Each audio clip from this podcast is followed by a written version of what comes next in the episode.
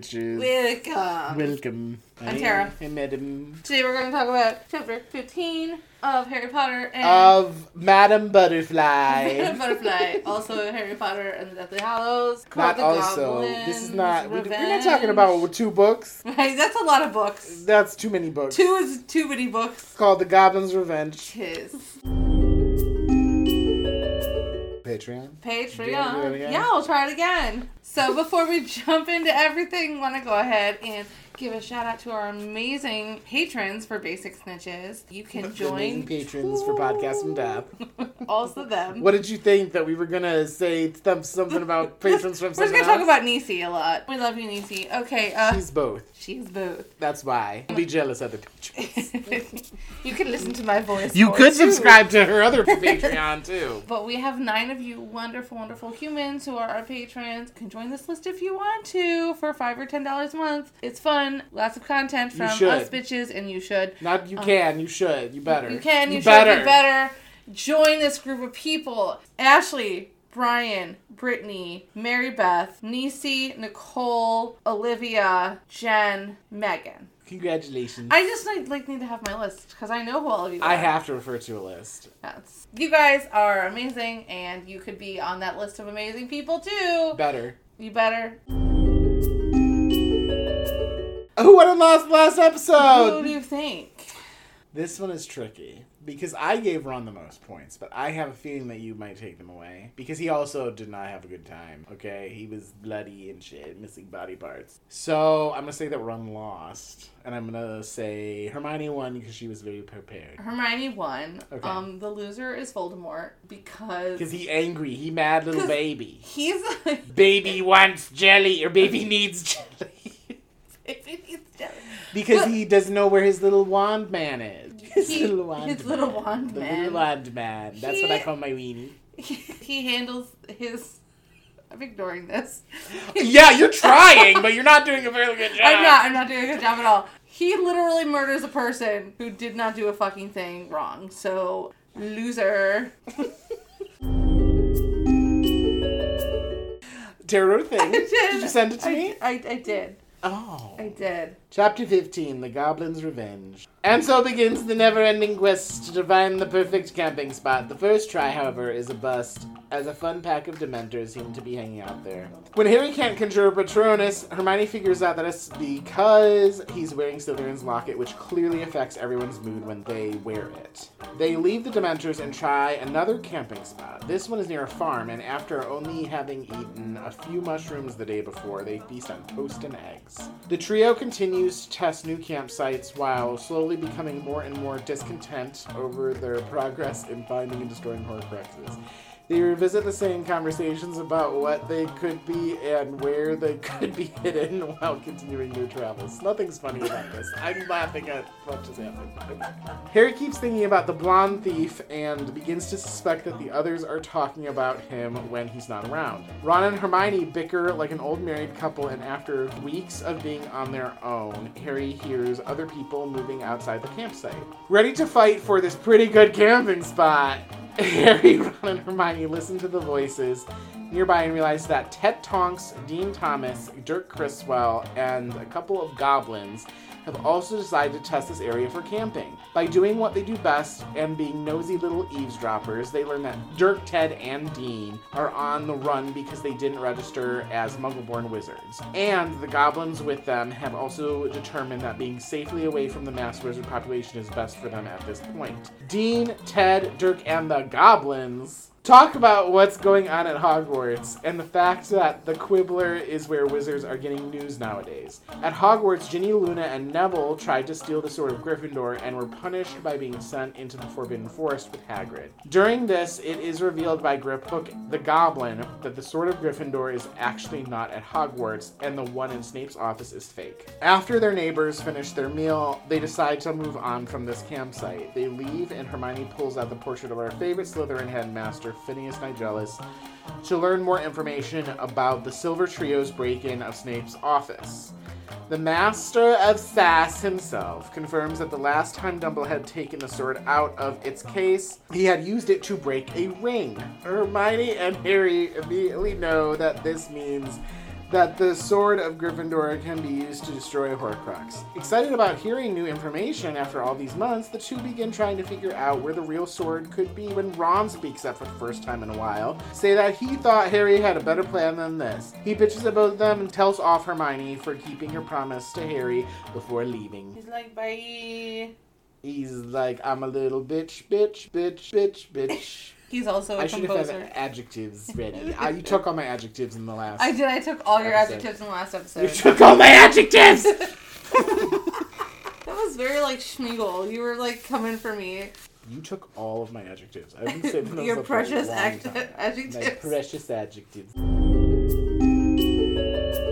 So Harry buries an eyeball. Yep. okay, so that happens.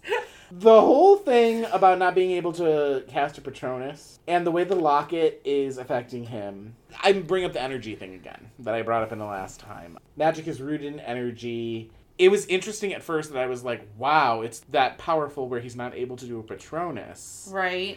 But I mean, I guess when you really take a step back and think about it, maybe it does make more sense. I mean, I think that it's probably a combination of some other things, but the locket is definitely not helping. I have to think when we look back into book three, he was four years younger. He was able to do it in a really dire situation in a very powerful way. That just shows how powerful this locket is, even at like we talked about in the last episode that this is an eighth of his soul. Yeah. Just like everyone, you're gonna have off days, and Harry's under a lot of stress. If either of them had been wearing the locket and doing the same thing, I think the same thing would have happened. Mm-hmm. And Harry's the best at conjuring a Patronus. To your point too, they're not sleeping in the best situations. They're not eating the best nutrition. Well, and Harry, who out of the three of them definitely has experience of not actually like eating. yeah, yeah, he even mentioned You know, it. he's I think affected less by the food scarcity than the other two, but not to like be a cliche bitch, but he has the weight of the fucking world on his shoulders. yeah. And also he's wearing a piece of Voldemort's soul. I think that's the other big thing. Like when we take a step back, we've already talked a lot about Ron. So if you wanted to hear us talk about Ron, go listen to the last episode. But at the same We'll time, talk more about it, I'm sure, but yeah, uh, because like the whole like your privileges showing thing. Obviously, Ron is concerned about his family and stuff, and then that obviously comes up at the end of the chapter too. But that's exactly it. The weight of the world is on Harry's shoulders. Harry doesn't really have a choice here. If he had family, yes, I'm sure he would have been very concerned about them. But at the same time, there's a lot riding on Harry. I mean, this is Harry's actual life. Like Ron, you have the ability to go back and be with your family. Harry doesn't have anywhere else to go.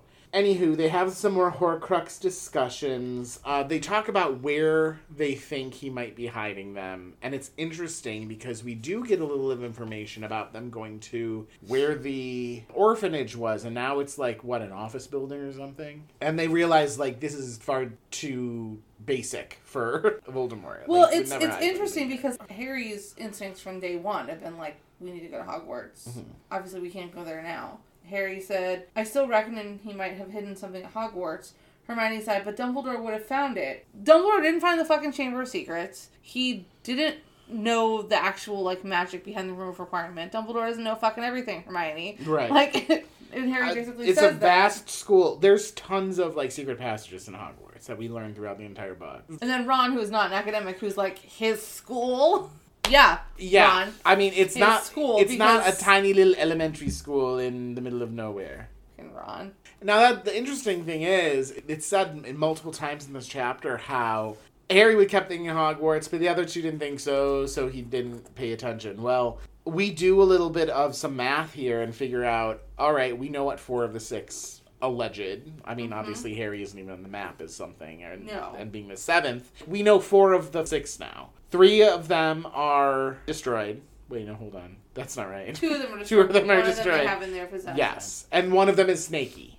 They know that Snaky is one too. So really, they're only looking for two more locations, and one of them happens to be Hogwarts. Now, I don't know if any of them would have necessarily thought Gringotts as well, but while I was reading this, it got me thinking like, if I were in, in their position, and it feels like we are at a standstill now, what do we have to work with? And like Ron in particular is very vocal about like, oh, we thought that you would know what you're doing. We done Dumbledore told you things. Yeah. Dumbledore gave you guys some clues here in the gifts. Well, that would that's be what my they first figure thought. out in this chapter is they figure out what's going on with the Sword of Gryffindor. Like they figure that out. yes. I almost feel like that would be my first inclination is like we need to all read through this book that Hermione got, for example. There needs to be some more work there. They eventually get there. I just am thinking in this moment when they're talking about where should we go, my logical first step is we have to use the tools that Right. we already have. Because I'm a logical person, just Yes, like Hermione says like in the movie. it's a we'll talk about it when we get to the movie, but. Well, and the other tool that they have that Hermione disapproves of is Harry keeps seeing Grindelwald. you like The thief. visions. his Yeah. visions, and Ron is always like, "What are you seeing? What are you seeing?" You know, Ron is like trying to make sure his family is okay and all that. And Well, Harry's and there's like, "That's not what I see." point. Actually, I think it's at the end of the last chapter, which is another reason why I probably gave Ron some points. Because the end of the last chapter, it's Hermione being on this occlumency train and just really pounding it in. Oh yeah, and be- like Ron lets Harry talk him through what Yes. he sees. Yeah, And so there is at least that, which is another, you know, point for Ron from the last chapter. I mean, I already said in the last episode too. It's going to happen until it happens. Like Hermione, you may not approve of this. This is just how it is at this point. You know, there's something to be said. Again, this is just a conspiracy theory on my part, but these Horcruxes are being destroyed. There may be something behind this dark, complex magic that there's an understanding that okay, the locket is now in danger. As the other Horcruxes are being destroyed, maybe it's strengthening the bond between the Harry Horcrux and Voldemort and things like that. You know, who knows? right. That's an interesting thing to think about. Is like, as other pieces of his soul are destroyed, are the remaining pieces of his soul being a little more like rejuvenated? Yeah, who knows? Another thing that they talked about here, and they actually used this as a way to debunk Hogwarts as a location. Oh, he went for the job interview. Yes, yes, yes, yes. And he exactly. didn't get the job, and Hermione is like, when would he have been able to hide it. Yeah, I don't know. Do they have a security team at Hogwarts to make sure that all guests have a badge and are with uh, somebody at all times? Doubtful. They absolutely do not. We they definitely didn't have anything like that in the '90s. Do you want me to pee? Okay, there you go. Is that what you were waiting for? You paused. I was waiting for you to finish talking. I didn't want to interrupt you. Oh, that's Trying to be a polite bitch. That's fine. It's just pouring of pee into a glass. but yes, that whole thing. And the fact that they kind of like they, they got so close and then I mean it's fine. They can't go to Hogwarts now anyway, so it is what it is. But No, it was not the end of the school year. yeah. So it's kind of funny because at the same time I'm like, all right, yeah, I mean you have a very minute point at the end, Ron, that oh, it's another thing for us to try to find. Um, when they do figure out about this sword of Gryffindor. Uh, No, whatever. I know. Okay. So yeah, while Ron is saying rude things, he's like, "My mom can make good food appear out of thin air," and Hermione's like, "Bitch, no. Let me school you and be scientific. How about about some it. education about magic?" I did write somewhere in my notes prior to that, like you guys have magic, but they could still utilize magic in other ways. I'm glad that they, you know, got to uh, a farm and were able to get eggs and stuff because I don't like mushrooms anyways. I know you don't. That would be very nasty. I mean, at the same time, I am kind of like, I don't know. I guess you could say that it's the same thing as actually learning to cook. Cooking with magic probably takes a skill. Hermione obviously hasn't had the opportunity to learn how to cook. You know, No, that's what it she lives in a Muggle household, or she's fed by Hogwarts staff. Mm-hmm. Right. And they're having a little married couple argument, and then Harry's like, "Shut the fuck up! I can hear things." Oh yes, And yes, that's yes. when all of our friends come. Yes, because it definitely feels like through all this time that time is stretching. You know, they're spending a lot more time out in these woods. Yeah. We've got little lines here and there. They're giving us the passage of time, but it's not as in the forefront as it is in school, you know? So it's like autumn now. Yeah, and uh, that, I mean that's exactly the thing. Very rarely before this have we gotten instances in a chapter where it's like, oh, there was nothing consistent. Like it's like almost like it's cut out of the book if it's inconsistent, you Yeah. know. So yes, they hear these voices. At this point, truly, I did not really remember what this could have been. So it was kind of like nice. Obviously, we hear the name Ted. Mm-hmm. The first person we think about is Ted Tonks. Same with Dean. That's why these woods are called the Forest of Dean because he came and camped in them and named them himself. The first time I read this book, when we got to this chapter, it was very intense. You know, when Harry's like, be quiet, and then, like it says, maybe their enchantments were about to be tested by dark magic for the first time. And I remember being like, oh my god, oh my god, oh my god, what's happening? And then, like, that sense of relief as you learn that these are not people that are going to hurt them. And then Dean being there just felt like a gift of someone that you know and recognize. Like, yes, we've heard of Dirk Cresswell and we've met Ted Tonks, but having Dean felt just good. I don't know. It was something about the very first time I read it that I was like, I felt better for however long, I guess, to just have Dean there Yeah, it's someone who's to hear someone else is okay. And then, of course, through this, you hear about Neville and Luna and Ginny breaking into Snape's office. But it's so isolated. It's just these three. Yeah, I mean, it's very interesting that it's this group of. First of all, we need to have goblins there because of the whole goblin metal thing. This being a major clue of like how to destroy Horcruxes. Yeah, where the goblin's like, oh, it's really funny because it's actually a fake sword. Yeah. and then, of course, we learn about the Silver Trio, that they're okay, all of that. It's interesting that it's these three that they've chosen. Could there have been other people that they put here instead? Yeah, because we don't actually know if Dean is really Muggle-born. That- yes, prove- exactly. He can't prove his wizard heritage. He's a character that we've been with since day one. Right. That's allegedly what I was going to say too, because we don't know. Like, is there another one of Harry's classmates who could have been there instead? Dean fits the role. Yeah, I mean, the only other one that we would maybe be able to use would be Justin Finch Fletchley. And that's not nearly as No, poignant as it's you not. It's not. Unfortunately, like it would be cool to be like, oh, there's Hufflepuff or whatever. But like, It's an interesting tie back. yeah, You know, like if they were to use Jay Finch, like, oh, this is where you choose to to reuse him. Now, Dirk, I think, is at least a little bit more timely. We just learned about it. we about just him. learned because Runcorn, who Harry was impersonating at the Ministry, Mhm. turned in his name as not registering. Yep, so that makes sense. And then I think at the very least, Ted Tonks is an easy one on like the adult side. To be there with Dean in terms of It's someone else who's muggle born. we just spent all that time in the House of Black. Obviously, we had the moment right after the trip from Privet Drive where you learn that Tonks' mother looks just like Bellatrix, like looks like one of the Black sisters. Ted and like what Tonks' background is. I think it's nice to be reminded because while Ted doesn't necessarily play a huge part in the in the book, he is the father of someone who does, and Ted is lovely. Unfortunately, it's sad because you know all of these characters die except for Dean. Mm. No. I, I didn't remember that Ted Senior did. I mean, at the very least, you know, for what it is right now, it's helpful. It moves along the plot. It's exactly kind of like what we needed. yeah. Something kind of out of the blue to get them moving again. I was writing notes as we were going through here because you never quite know sometimes when they're going to actually like give you all the information that you need. Because it was like there's someone who's missing something at Hogwarts, and it's like, okay, what's this like riddle about, you know? But they fill in all the blanks that they tried to steal the sword. It was a fake anyway. Now the interesting thing here is because they do kind of tie this back is like, oh, there's basilisk venom in the sword now because it takes in what makes it stronger, all of that. But they didn't make that piece of like any true Gryffindor can summon the sword, No, but they need the hat for that. No, you don't. You can just summon it no matter what. So the only times we've seen it summoned has been out of the hat, but I don't know that that's necessarily okay. it. Well, that's good. That's Um, one less- maybe maybe it is because obviously when the sword does show up in this book, it was put there by a person. Yeah. Now, obviously, the person who puts it there is Snape. Is Snape. How does Snape get the real sword? I don't remember.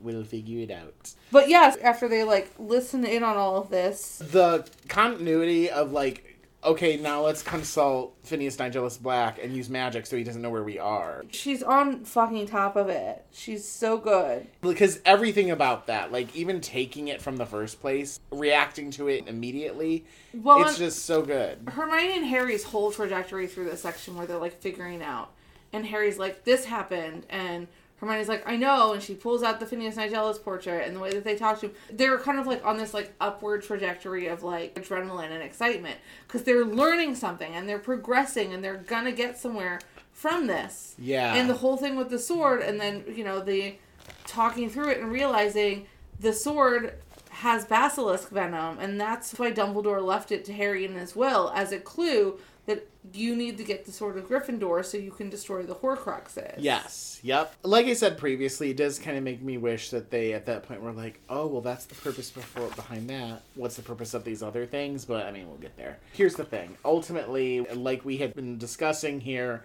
it's a breakthrough that they've been waiting for. It's been a while. It's like this is like good news for them in many ways. They learn that Ginny is fine, etc. When Ron kind of comes up, or in some way they do kind of remember that he's there, or he chimes in and he's like, I'm here too. Harry says, Dumbledore trusted Snape, Harry reminded her. Not enough to tell him that he had swapped the sword, said Hermione.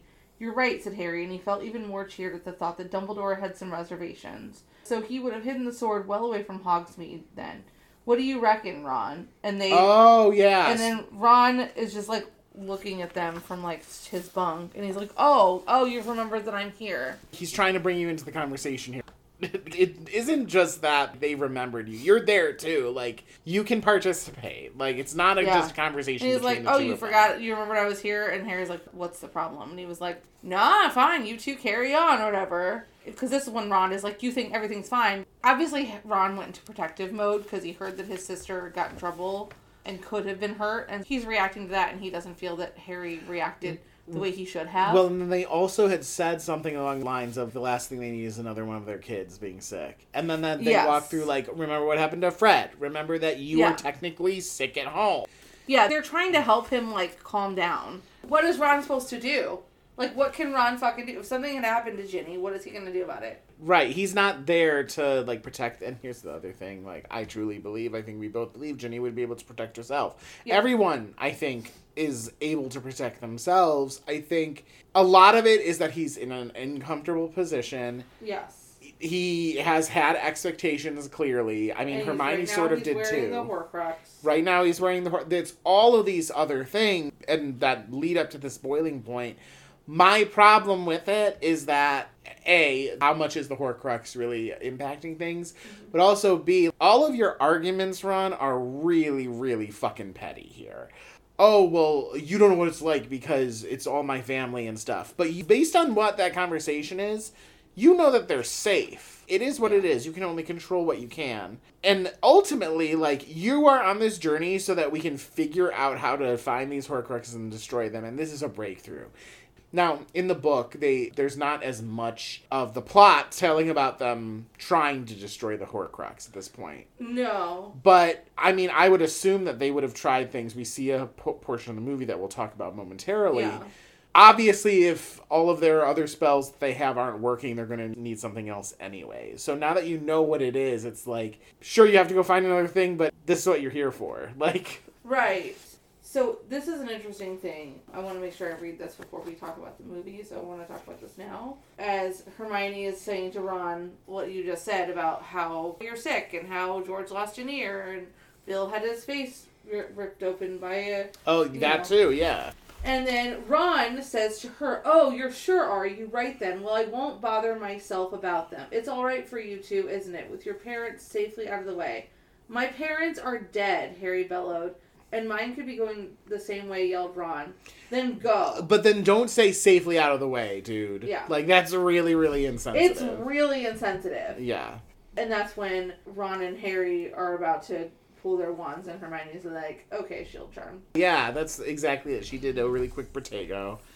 Ron takes it off and he leaves. He doesn't quite leave until after he has also just made it worse by turning to Hermione and say, "What are you doing? Are you staying?" Oh, that too. Yeah, I was going to say that as like, well. "I get it. You choose him." But this conversation is not about choosing one thing or the other. You're doing what you have to do that's best. Like, what do you think is going to happen when you go home? Ooh, Like, if you make it yeah. home. That comes up when he comes back. Is like we find out that he never went home because Yeah. he was really, really, really ashamed of how he behaved and everything he chose to do.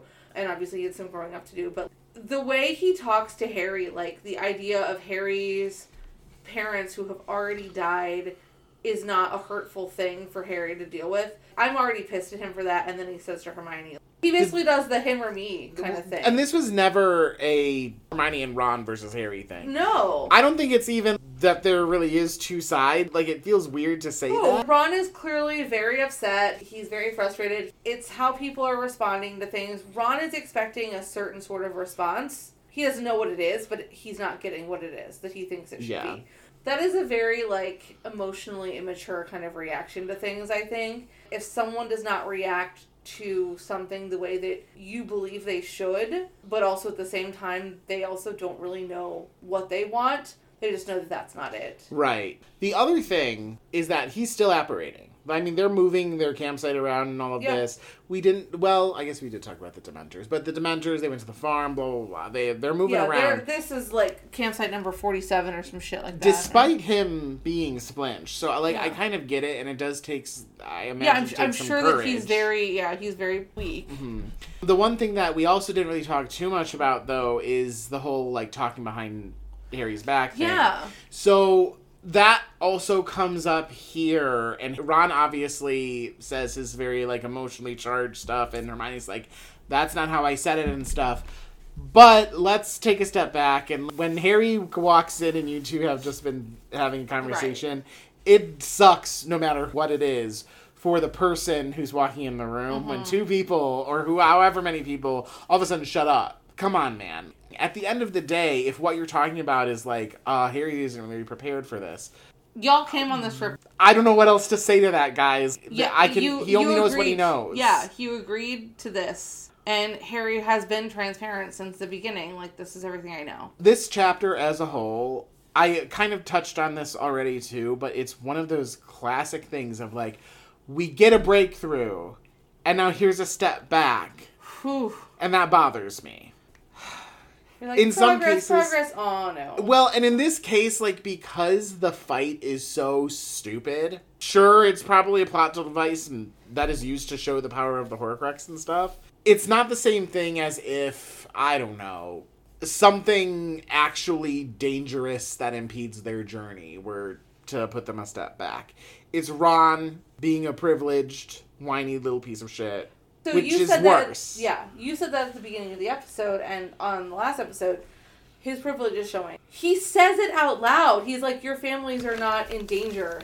That's great, but Harry's number one, dude, and like Mer- Hermione's a Muggleborn. Read the room. Because I mean, Harry even said, "He said, okay, go back home, uh, tell everyone you're over your Spattergroit, do whatever." Like Ron could literally go to Hogwarts the next day, and people be like, "Oh, he's healed from his illness," and the end, because he can do that because he's a pure blood fucking wizard, and everyone thinks he's sick. Again, it's that level of emotional maturity that he has just not hit, and he does not recognize the stakes.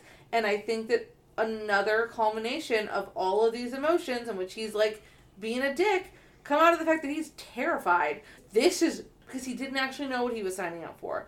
This wine is very acidic. I don't think I can Yeah. I'm not a huge fan of it. And speaking of, I'm not really a huge fan of this chapter either. What? Yeah. This chapter has crazy shit in it, and everyone's upset. The, the breakthrough is amazing. That's what I love is when they get excited about it, and they're like, it's such a beautiful like build of them being like, oh my god, Mm-hmm. and then like the sword of Gryffindor and all of this, they hit a fucking wall. When Harry's like, "Don't you think, Ron?" and Ron's like, "Actually, fuck you." It's a wall that shouldn't be there to begin with. no. We've already had many very tense chapters already here. Not great things happen there. I mean, the whole thing of them escaping the ministry, that was a, incredibly tense. But this is so, like, purposeless. So. I have a basic snitches first. And that basic snitches first is that I do have a game, but it's not based in here in the honest chapter. Instead, what I did was I created a connections game for you.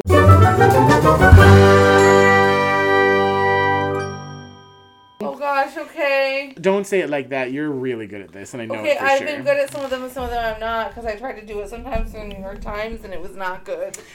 That I think happens to everybody. That's not just a Tara thing. But I'm supposed to be good at everything, obviously. I'm not good at anything, friends. Well, I put together this based on the fact that a couple weeks ago I saw Haunting in Venice, Okay. and it inspired this Oh shit. thing. So, if you're not familiar with Connections, like Tara said, it is a New York Times game that we also already did on the Patreon. I created some Harry Potter connections.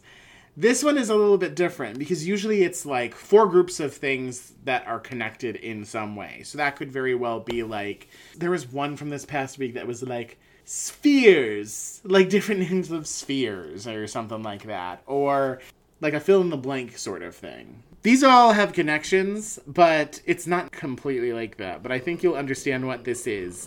It's a very Adam connection. Oh fuck this. So what we have is in order, listeners. It's Hercule Poirot, Salome Otterborn, Kenneth Branagh, Dawn French, Frances de la Tour, Zoe Wanamaker, Minerva McGonagall, Gilderoy Lockhart, Tina Fey, Olympia Maxime, Madam Hooch, Angela Lansbury, Maggie Smith, Albert Finney, Ariadne Oliver, and Miss Bowers.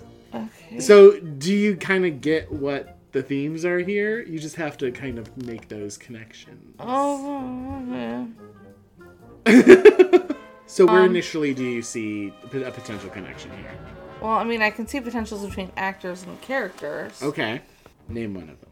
I mean, Kenneth Branagh and Gilderoy Lockhart. Okay, that's a perfect way place to start because yes, those two do go together. And Minerva McGonagall and Maggie Smith Yes. also go together. Uh huh. Where can you continue those connections? I don't know. Because for both of those in particular, there's another character on here that they have also played. Okay, well, I don't know all these things. So, Not that I expect you to remember every word that comes out of my mouth, but I have. well, I'm assuming that Kenneth Branagh has also played Poirot. Yes. I don't know who all these people have played. Well, who's the um, only other one here who could have played Hercule Poirot? Albert Finney. Yes. So, that one is Kenneth Branagh, played Gilderoy Lockhart in Harry Potter 2. Mm-hmm. He also played Hercule Poirot in a couple movies. And Hercule Poirot was also played by Albert Finney. Okay. So that's okay. one of them, and they're all structured the same way. Unfortunately, I'm really bad at knowing these other things. I know. Is Salome Otterborn Yeah. has been played by? I'm just guessing shit now. Okay. Or is that a character? Or is it an actor? That's a character. That's a character. so I thought I was like I, I recognize all the actors. I think. I mean, you got the men basically out of the way because everyone else is a lady. Good. Get the men out of the way always. okay, Zoe Wanamaker has played Madam Hooch, Yep. and I think you told me this once before. Yes, because she's a recurring character in the BBC Hercule And that's Poirot. Miss Bowers. No. No.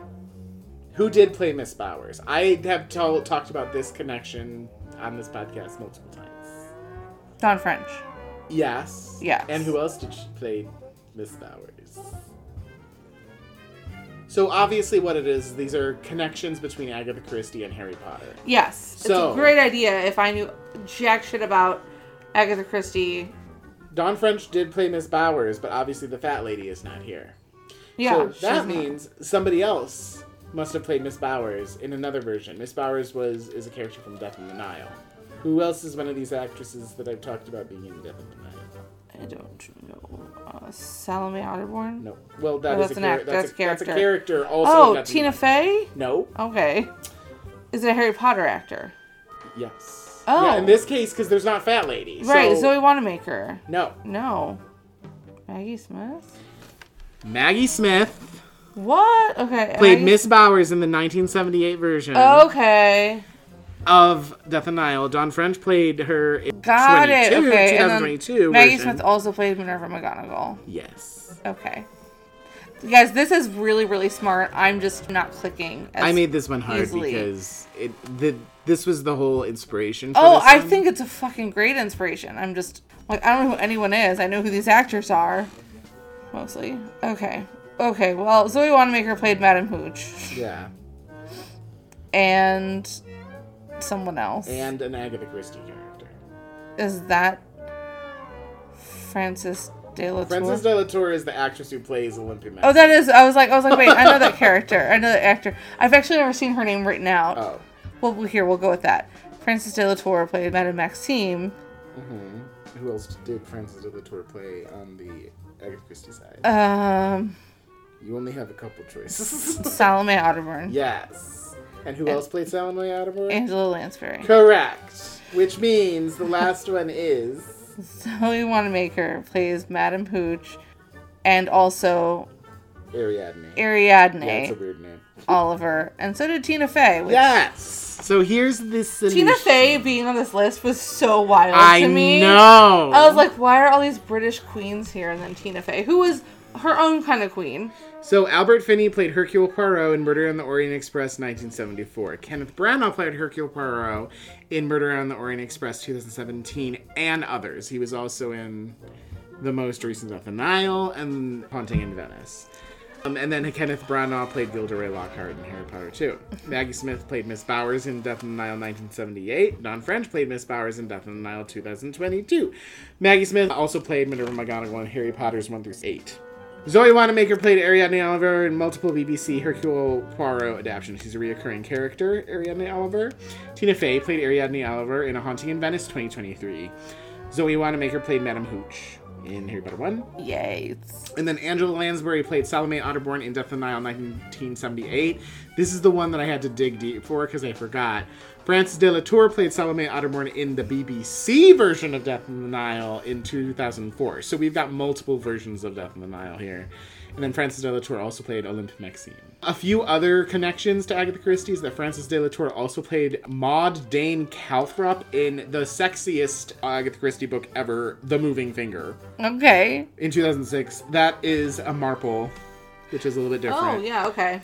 Maggie Smith also played Daphne Castle in Evil Under the Sun 1982 with a bunch of other very well known actors. Um, Diana Rigg was in that. Um, Queen. yes. Uh, Peter Ustinov could also have been on here as a, as a Poirot because he was Poirot in that. And then Dawn French obviously also played the Fat Lady. Yeah. I had to do this. That is, it's so good, and like I'm mad at myself for not literally handling it better, but Well, that'll teach you next time I talk about Christie to pay attention. none of those names surprised me, but just like figuring out the specific connections was the hard part. Think about the hard part. Let's talk about the movie. The movie. So you had mentioned in the last episode there is this moment where Hermione's in the tent and she hears something. So she goes venturing out. This is where she comes literally face to face with a snatcher. Literally. And the snatcher can't see her because the protections are so good. It's a creepy little scene. It's incredibly interesting that they decided to put this in instead of who they actually hear out in the woods being Dean and Dirk and Ted. Yeah. So, a full disclosure, I love and hate it because I want that moment, I- obviously. I, absolutely do too. but I also think that the choice to show how strong their defense mechanisms and stuff are, that you know what I mean. Yeah, Um, their defensive spells. And Yeah, like I think that that was really cool. And of course then it did lead us to the progression of Ron starting the fight because yes, he sees Harry and Hermione together, which that was just a choice to kind of move it forward. I didn't love that. I but- suppose. I mean, there are other ways. Like we'll get into some other transition things to show the passage of time. Well, let's just talk about it now. Like Yeah. in the book, for example, they go to the Dementor area. They go to the farm. They make it very liminal, which I also really appreciate. And some of that stuff of Harry and Hermione are close happens during that too. They go through this like abandoned trailer park. It almost looks like what is it? Radio towers or something like that. Like there's Yeah, something They it's really very cool because they choose all these different places for us to see. It's like a tour of the English countryside, I guess. yes, like there are some moments that definitely seem like that. There's like one point where they're like hiding in a barn or something. Yeah. And while all this is happening, it's the radio signal of like Potter Watch basically saying here's who has disappeared or been murdered or whatever. Yeah. It fulfills several things for the director and the artists who are creating the movie. It shows the passage of time. It shows how dire things are. It gives us a liminal space that shows how lonely they are. It does show how Ron is kind of feeling alienated. So all of that is really great. It's really quite beautiful the way they they do Oh, it. I think yes, I think so too. because of that, I think those actors who are snatchers, yes, the snatchers come up later, and it does kind of give us a little bit of a prequel to that. But my thought is, why not keep it like the book so that when Hermione is cutting Harry's hair and she all of a sudden remembers, oh, the Sword of Gryffindor, it had It's basilisk very venom." random, yeah. The way it is in the book, it gives us continuity with Hermione referring back to Phineas Nigellus, the fact that she took that painting from Yeah. a place it gives us a little bit of hope and stuff. The movie is devoid of hope. That's also why, like, I think even when we were watching it, I was like, usually the movie cuts out some of the darkness to suit a greater audience. They doubled down in the darkness in this instance because I do think that having those actors would set us up a little bit more for that and then continue the plot in a more natural way. Because I don't like that. I don't like that Hermione all of a sudden has Just, this epiphany. I mean, that's literally the screenwriter's default. We're like, ah, how do we? Oh, we'll just Hermione will just remember because she's Hermione. That's cheap. She does have times in the books where she thinks of things. Let's do that when it's time. Yeah. You know what it, it very much gives? It gives how they learned about Nicholas Flamel on a chocolate frog card. Yeah. It gives that. Because otherwise, oh, I just picked this up for light reading 'cause I'm supposed to be the smart one. Yeah. Sure, but we already know that she's a smart one from many other things, not because she has great epiphanies. Yeah. I like the movie. I feel mixed about it because I Yeah. would have much preferred to have the original thing that they overhear. I do too, just because one, more opportunities to see people's, but I do think that they handle the fight pretty well. I do too. They don't completely go into some things, like the whole thing of, and they didn't really depict this in the movie either, of Harry, Hermione, and Ron talking behind Harry's back. But they do show earlier on in that you see the two of them together. Oh yeah, yeah, yeah. Yeah. But it's not. it's it's, not- not, the like talking behind the back thing. No. Yeah, like when they walk back and Ron sees it. I don't know. At the same time, I'm like Ron. Even when you're not wearing the locket, like just communicate with them. These are supposed to be your friends. Why are you guys being so secretive and stuff? Whatever. So They did take Harry's line, what did you think we'd be staying in five star hotels? That line. yeah. That came right out of the book. That, That was almost identical. He also something about like being back to mom by Christmas. Yeah. yeah, that whole section. I was like, oh, that was right out of the book. I will say this. I do like the way that they get into the fight, like how Hermione and Harry are into it, and then he uses the Deluminator. Oh, oh yeah. By the way, I'm still here. For whatever Yeah. he says. That portion is very close to it. So it's funny because I also told Tara before we recorded that I looked ahead a little bit to see, okay, what are we doing soon? And is the next chapter called Godric's Hollow? Yep. So, spoiler alert for the end of the episode, but I was happy to see that. Whereas in the movie, there's still a few things that happen before we get to Godric's Hollow. So, like, they suddenly remember the whole thing with the snitch, which has happened at this point chapters ago. But we'll talk about that, that in the next episode. Yep. So, Points. points. I don't give or take anything from the trio. And Interesting. the reason why I did that is the whole thing with the locket still gives me pause about taking points away from Ron in particular. Mm. Who knows? Maybe I'll do it later when he comes back. Or it's like, if Ron were here, this perhaps would have been better and stuff. Because ultimately, do I think Ron deserves to have points removed? Yeah, I do. I think he's a fucking asshole in this chapter. I didn't take him because of that locket thing. So I need to read a little bit more and then maybe I'll take them away after the fact. It's your thing. You can change the rules whenever you want. And so who knows? Maybe I'll change the rules. But I am only giving points this chapter. So I'm giving 10 to Luna, Neville, Ginny, Dean, Dirk, Ted, and Griphook. All of the people that they overheard except for unnamed Goblin. Gornuk. Uh, did they name him? They do name him. Well, fuck that. I didn't remember that, so don't get points. Sorry, Sorry, Gornuk. So everyone they overheard, and then the Silver Trio for stealing the Sword of Gryffindor. That can't have been easy either to steal it from the headmaster's office. Right. And then I'm also giving five to Phineas Nigellus Black because he helped. I fucking love Phineas Nigellus. I know.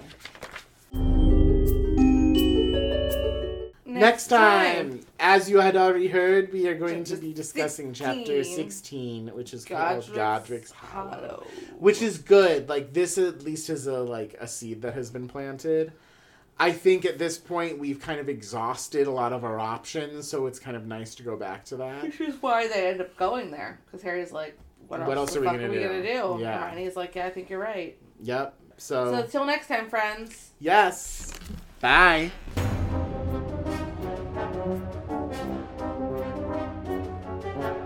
Basic Snitches is recorded and produced by Adam Bowers and Tara Corkery. Thanks so much for listening. Be sure to rate us five stars on your listening app of choice and share us with all your other friends who love Harry Potter and getting drunk.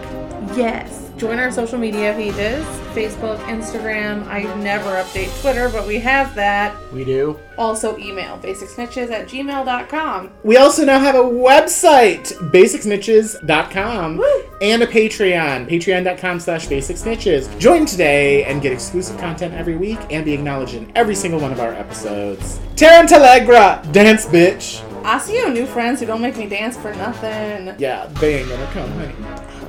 We out!